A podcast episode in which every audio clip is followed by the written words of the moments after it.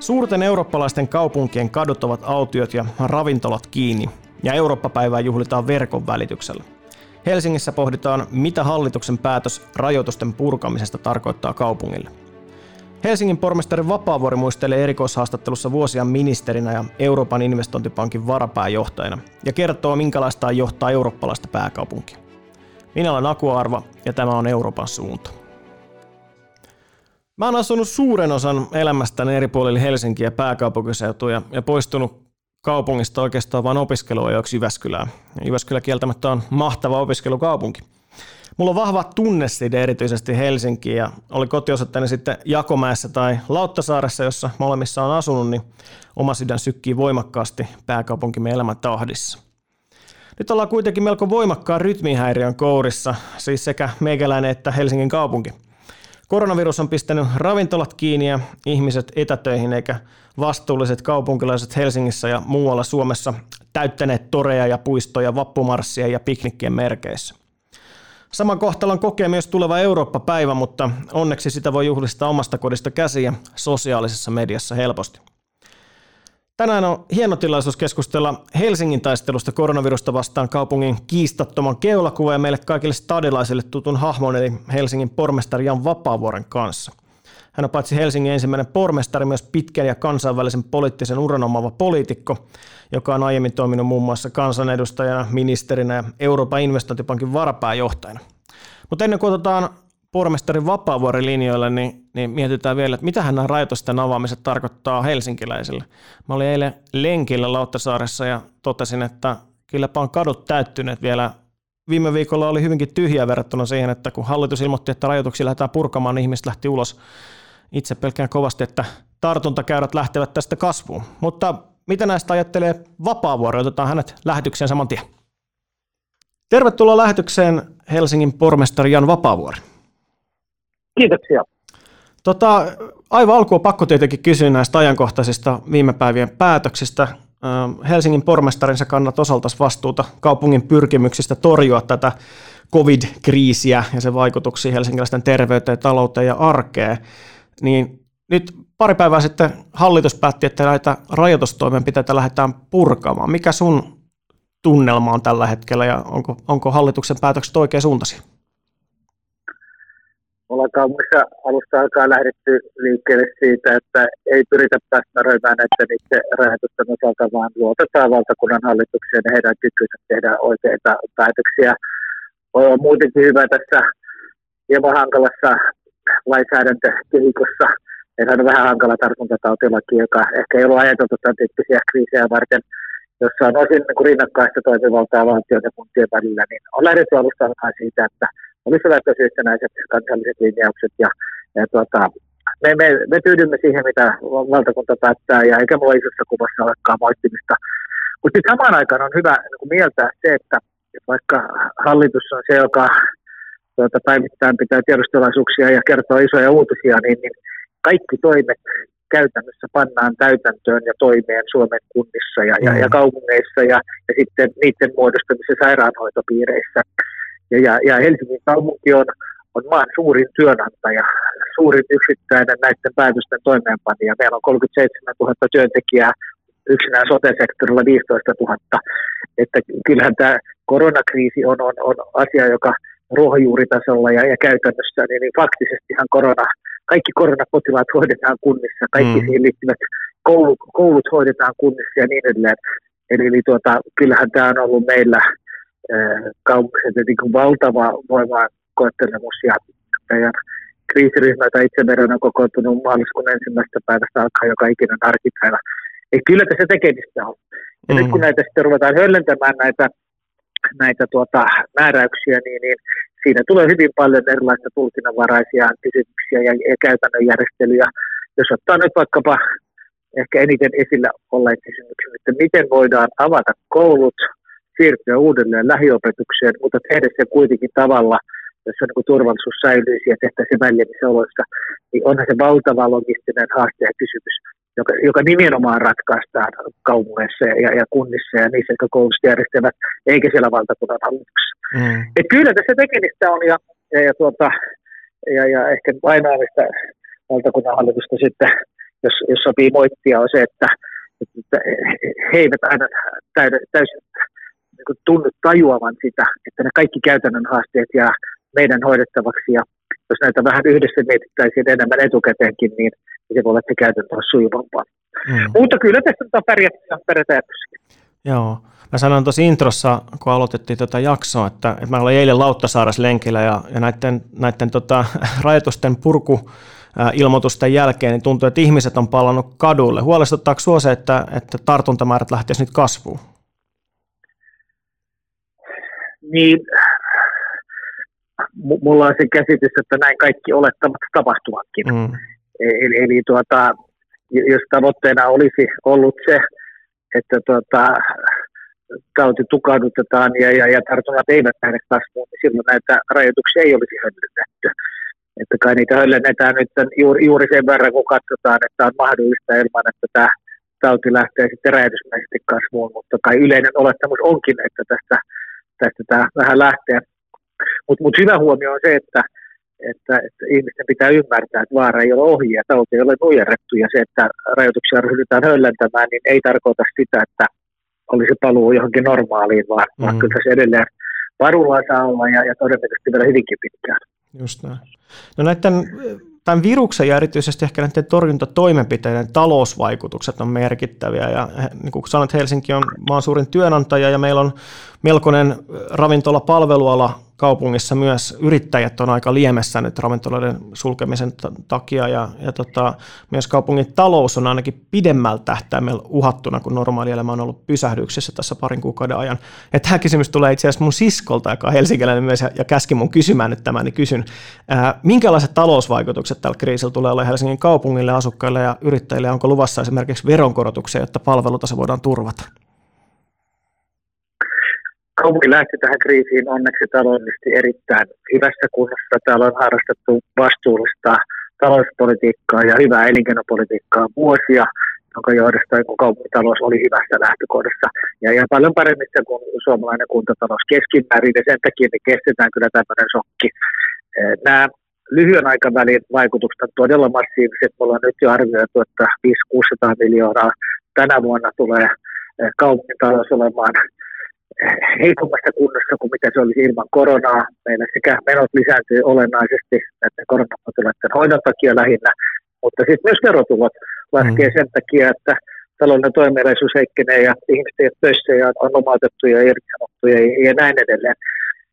M- mutta kyllä me tänään kestetään, eikä meillä sellaista niin akuuttia pakonomaista tarvetta tässä ryhtyä mihinkään panikkitoimenpiteisiin. Sitten huomattavan paljon isompi kysymys on, on se, että kuinka kauan tämä kriisi kestää mm. ja kuinka pitkävaikutteisia nämä menot on. Ja myös se, että kuinka nopeasti sitten yhteiskunta palautuu. Ja tämä on iso ja vaikea kysymys, johon en usko, että kellään on tällä hetkellä vastausta tyyliin, että palaako matkailu ennalleen, palaako mm.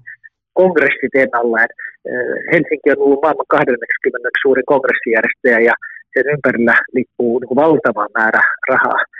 Pitää ymmärtää, että jos meillä on vaikkapa kongressin 3000 osallistujaa, niin sitten pari tuhatta tulee ulkomaalta ja kaikki yöpyy kolme yötä jossakin, kaikki syö kuusi lämmintä ateriaa jossakin.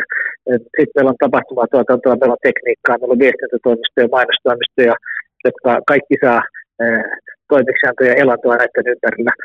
Ja, ja, ja kun tämä kaikki katoaa alta pois, niin, niin, niin luomi on suuri, mutta, mutta isompi kysymys, että palautuuko se. Ja jos se palautuisi, niin, niin ei tässä sinänsä mitään hätää ole mutta kun emme usko, että se ainakaan kokonaisuudessaan palaa, ja jos palaakin, niin se viive on hyvin pitkä. Mm. On myös hyvä huomata, että vaikka ravintolat avattaisiin, niin minun on vaikea nähdä, että se yhtäkkiä ravintolat olisivat taas täynnä. Tai vaikka lentomatkailu taas sallittaisiin, niin en usko, että ihmiset käyttäytyy tavalla, että, että saman tien kaikki koneet olisivat täynnä.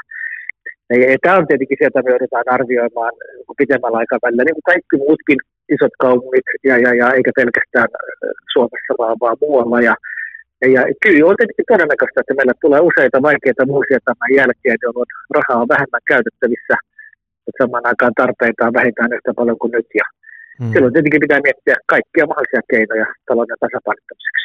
Just näin. No tämän kriisin aikana Helsinki on ollut aika määrätietoinen mun mielestä näissä toimissa. On avattu neuvovaa puhelinta, on, on panostettu kaupunkien tai kaupunkilaisten turvallisuuteen, on tehty etäopetustoimenpiteitä ja, ja moni muita. Äh, mutta äh, nyt kun on pohdittu tätä avaamista ja rajoitusta osittaista purkamista, niin mikä on niin kuin Helsingin exit-strategia? Me tiedetään, että Suomella on nyt sellainen ja EU-tasollakin sellainen löytyy, niin mikä on Helsingin paikallinen suunnitelma? Mistä puhutaan kahdesta eri asiasta osin vähän rinnakkain ja osin ehkä vähän sekoitetaan. Et toisaalta on kysymys siitä, että meille tulee tähän todennäköisesti varsin pitkä tämmöinen eräänlainen kuin välikausi, joka ei ole enää sitä ihan akuuttia kriisiä, mikä meillä oli muutama viikko sitten, mutta ei ole myöskään mitään paluuta johonkin normaaliin, vaan, vaan tulee sellainen kausi, jossa asteittain ehkä vähän höllennetään rajoituksia ja sitten niitä ehkä taas vähän tiukennetaan, jos tartunnat lähtee lisääntymään. Ja tämmöinen voi kestää hyvinkin pitkään. Ja, ja tämä on nyt se niin kuin lähiajan iso haaste, että miten me pystytään tätä välikautta ratkomaan ja hoitamaan tavalla, jossa niin kuin erilaisia tappioita minimoidaan sekä taloudellisia että sosiaalisia. Ja tämän suhteen me pyritään tietenkin olemaan luovia koko ajan ja kehittämään kaikkea mahdollista sen tilalle, joka sitten on poissa alkaen virtuaalisesta vapusta tai, tai vaikka, vaikka miettiä siitä, siitä, että miten me voitaisiin lupakäytännössä olla joustavampia eh, terassien ja muiden suhteen, jotta ravintoloilla olisi niin parhaat mahdolliset eh, tavat eh, tai toimintaedellytykset. Ja, sitten on ikään kuin tämmöinen ehkä valautumissuunnitelma, joksi me sitä kutsutaan, joka kurkottaa sitten sinne kriisin jälkeiseen aikaan ja, ja pyrkii rakentamaan sitä edellytyksiä, että kaupunki siinäkin tilanteessa ja jälleen ja uudelleen kilpailukykyinen ja pärjää kansainvälisessä kilpailussa ja pystyy luomaan tänne elinvoimaa ja työvo- tuota, työtä ja, ja innovaatiota. Ja, ja tähän liittyen meillä on oma palautumisstrategia suunnittelu vahvasti käynnissä. No tota, ennen kuin siirrytään seuraavaan, eli näihin Eurooppa-päivän asioihin, niin vielä, minkälaista on ollut sun työskentely pormestarina näin kriisin aikana? Tekin olette varmaan etätöissä pitkälti ollut. No mä en ollut etätöissä päivääkään. Mä en ollut kyllä joka ikinen päivä kaupungin talolla, mutta tuota, on tämä tietenkin sillä lailla muuttunut, että, että tota, viidestä kymmeneen etäpalaveria pidetään kuitenkin joka päivä. Eli sotan yhden esimerkin, niin meillä on tämä kaupungin kriisiryhmä, joka on kokoontunut päivittäin kaksi tuntia päivässä, niin, niin minä olen kaupungin talolla ja täällä on muutama muu, mutta tietenkin suurin osa osallistujista on etänä. Meillä on kaupungin johtoryhmä kaksi kertaa viikossa, hoidetaan samalla lailla. Ja sen lisäksi kymmeniä ja kymmeniä niin kuin muita palavereita. Että sanotaan näin, että näissä hommissa on aina kiire, mutta mm. nyt on ollut ehkä vielä enemmän kiire kuin, kuin ennen, että jälleen ehkä muistuttaisin siitä, että tämä on suurin yksittäinen organisaatio, julkisen sektorin organisaatio, 37 000 työntekijää, joka yrittää ratkoa koronakriisiä sekä sen terveydellistä, sosiaalista että taloudellista puolta koko ajan. Et töitä on riittänyt. E, tavallaan on helpompaa, että on voinut keskittyä pääosin yhteen asiaan, e, mutta sekään ei yksinkertaista, koska tämä on iso kaupunki ja täällä pitää pystyä tekemään muitakin asioita siinä sivusta. Mutta sitten ihan käytännön tekemisen tavassa on tietenkin olennaisesti muuttunut, että, että fyysisesti tavataan ihmisiä ihan dramaattisen paljon vähemmän kuin aikaisemmin ja, mm. ja, ja kaikki hoidetaan ennen pitää vähän etänä. Just näin. Matkustaminen on vähentynyt. Kansainvälinen yhteistyö, sekin tehdään nykyään etänä, eli, eli me, meillähän on hyvin vahva, Helsinki on hyvin vahvasti mukana erilaisissa kansainvälisissä kaupunkien välisissä verkostoissa ja, ja niihin liittyen on erilaista webinaaria ja, ja, ja tuota, vastaavaa niin käytännössä mullakin päivittää. Joo. No vielä tiivistää, mikä on sun keskeinen viesti helsinkiläisille tämän kriisin tässä vaiheessa? Helsinki on vahva kaupunki, tämä on toimiva, luotettava, hyvin organisoitu kaupunki. On selvää, että me tullaan kokemaan tässä kolhuja, niin taloudellisia kuin sosiaalisia, mutta että meillä on perusta niin hyvässä kunnossa, että ne kolhut on sitten kuitenkin pienempiä kuin melkein missä tahansa muualla, muualla maailmassa. Että kyllä me tästäkin selvitään. Mutta, mutta se edellyttää nyt kärsivällisyyttä, se edellyttää vastuullisuutta, se edellyttää sitä, että kulloisiakin rajoituksia noudatetaan, mutta myös sitä, että, että ollaan luovia ja ollaan, ollaan positiivisia ja mietitään sitten kuitenkin vaikeammakin oloina aikoina, että, että keksiliästi, että mitä, mitä tapoja meillä on toisaalta ylläpitää taloudellista toimeliaisuutta näinä aikoina, mutta sitten myös pitää huolta toisistamme ja sillä lailla torjua ja, ja rajoittaa niitä sosiaalisia haasteita, että tästä suvusta välttämättä tulee. Just näin. Tämä on hyvä viesti. Toivottavasti kaikki sen meidänkin kuulijat ottaa sydämeensä. No, Tämän viikon lauantaina eli 9.5. helsinkiläisten piti alkuperäisen suunnitelman mukaan juhlia Suomen neljännesvuosisadan taivalta EU:ssa eli, eli Eurooppa-päivää. Me oltiin suunniteltu kansalaistorille tällaista suurta juhlaa, joka on tietenkin tämän kriisin takia peruttu, mutta, mutta käsitellään silti hieman tätä kulunutta neljännesvuosisataa EU-jäsenenä.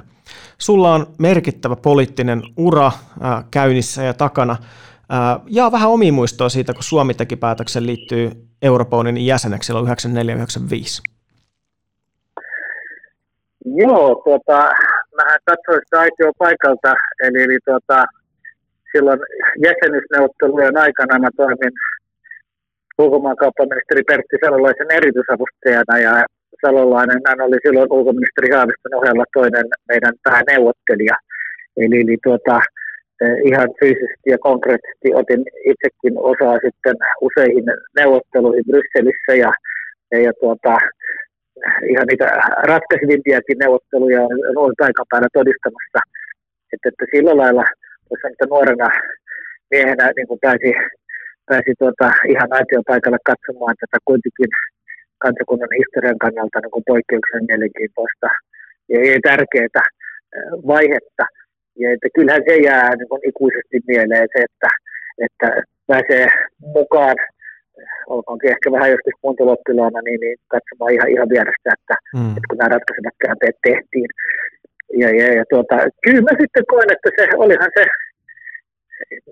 meidän EU-jäsenyys on niin merkittävimpiä asioita, mitä koko Suomen historiassa on tapahtunut.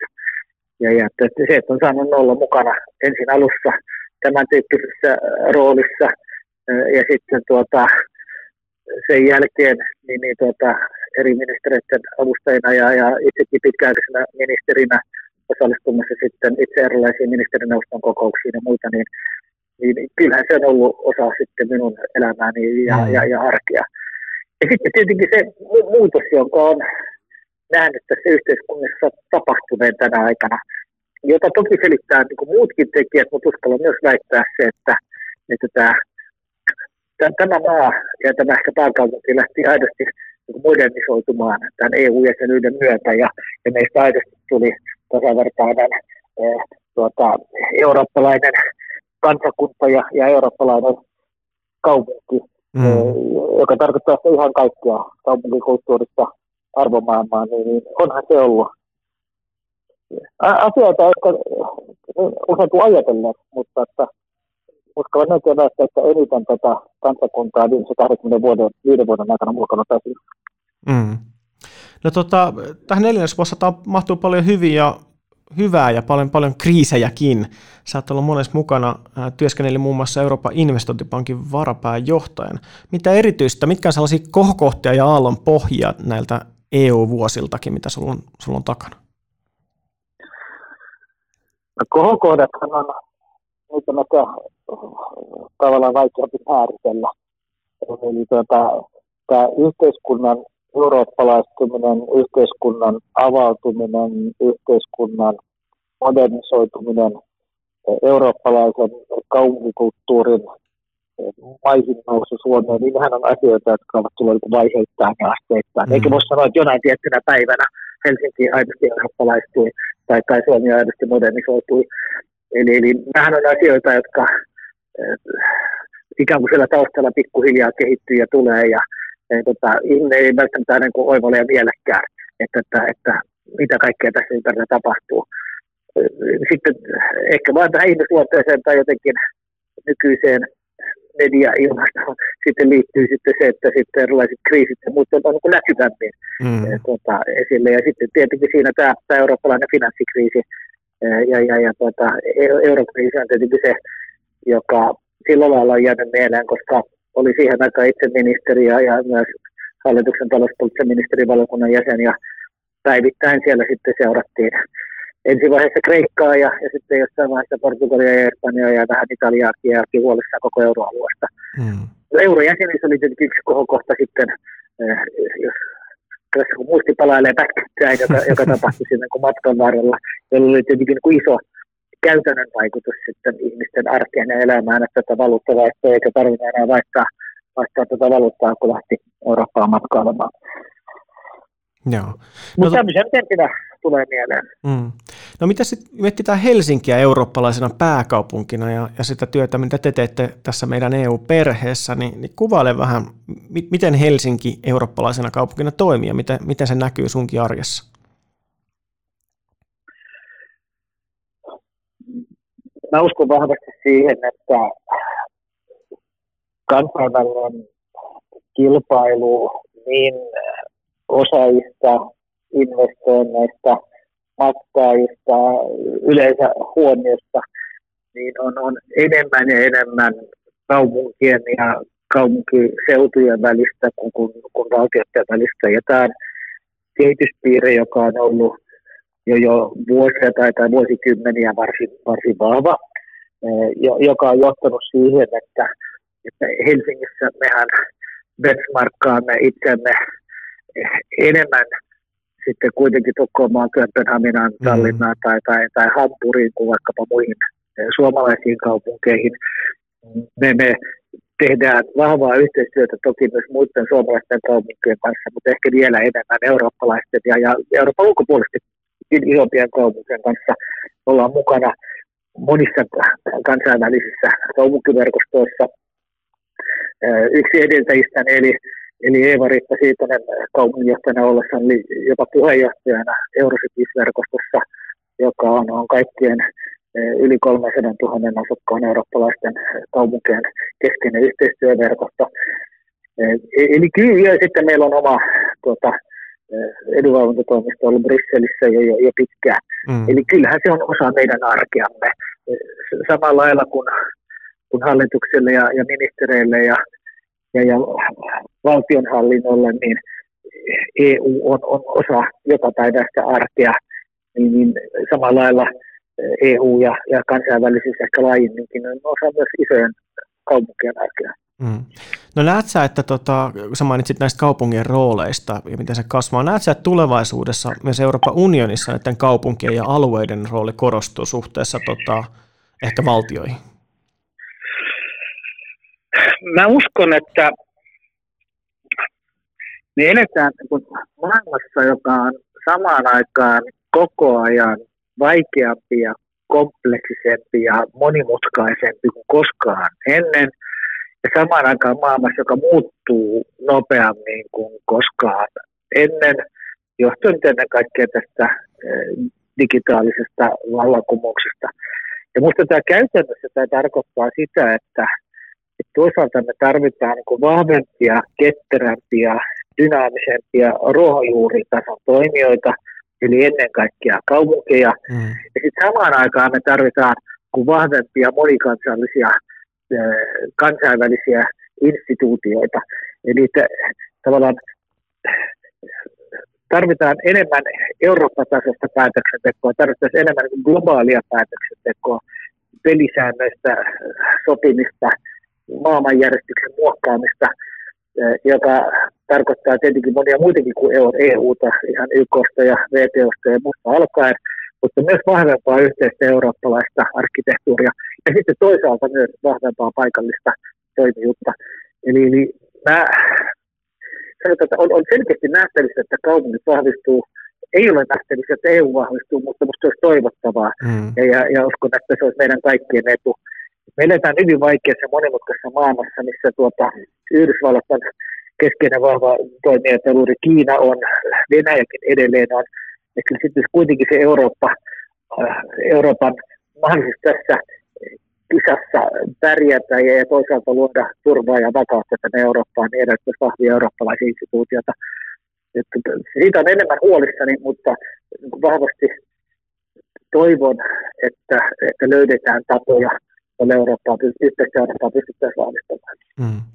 No miltä näyttää Helsinki eurooppalaisen pääkaupunkina, kun vielä neljännesvuosisata kuluu tätä EU-jäsenyyttä? Mikä on tulevaisuus? Kyllä mä uskon, että on, on hyvä tulevaisuus. Meillä on paljon suuria vahvuuksia.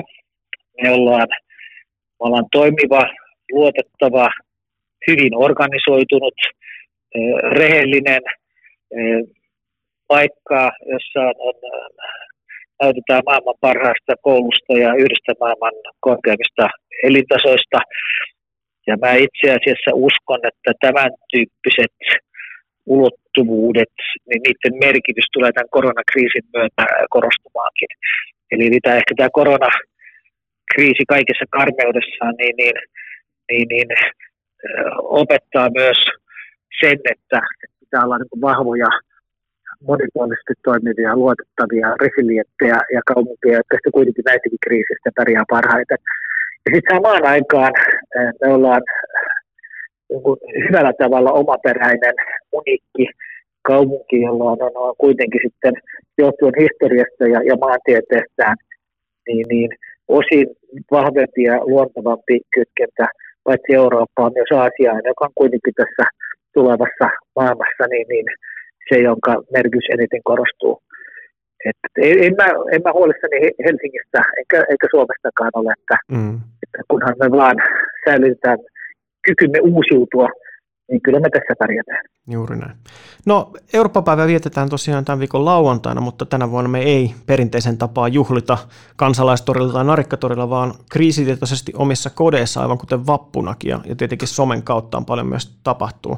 Mutta miten pormestari Vapaavuori juhlistaa Eurooppa-päivää, että miten kaupunki nostaa tämän päivän esille?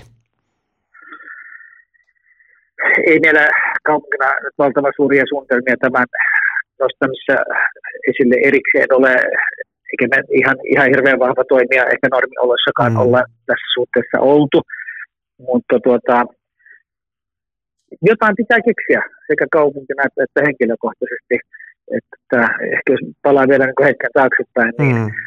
niin, niin mä olen aidosti huolissani tästä yhteisen eurooppalaisen projektin tämänhetkisestä asennosta, että, että on tavallaan tässä koronakriisin myötä niin luon, luontevasti on ajauduttu tilanteeseen, missä kansallisvaltiot tekevät päätöksiä ja, ja tuota, ottavat johtoroolin.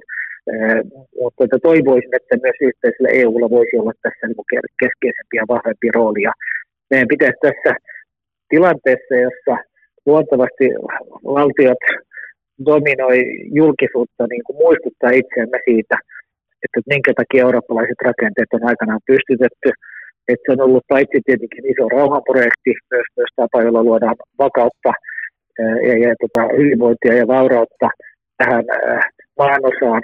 Ja samalla lailla voimia yhdistämällä niin kuin aitoa ja hyvää vastavoimaa muille globaaleille isolle pelureille. Ja voisi sanoa, että, että aikana, jolloin EU näkyy otsikoissa vähemmän, niin on itse asiassa suurempi ja suurempi tarve muistuttaa sen tärkeydestä. Mm. Eiköhän tässä jotain keksitä.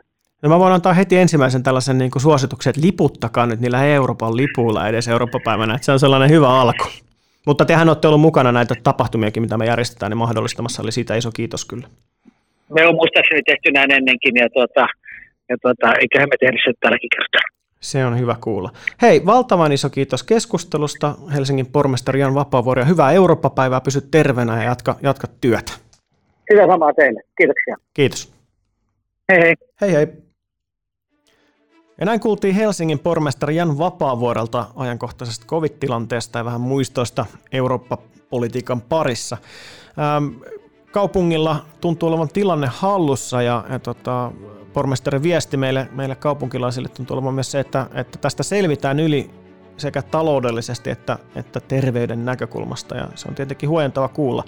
Se on myös hyvä muistaa, että kun näitä päätöksiä tehdään, on ne sitten EU-tasolla tai, tai valtakunnan tasolla, niin niiden implementaatio eli toteuttaminen on usein kaupunkien, kaupunkien ja kuntien harteilla. Eli, eli kyllä se vuoropuhelu, mitä pormestarikin peräänkuulutti, on hyvin tärkeää näiden, näiden eri hallinnon tasojen välillä. Eurooppa-päivään on vielä pari päivää, mutta jaksoja on luvassa useita.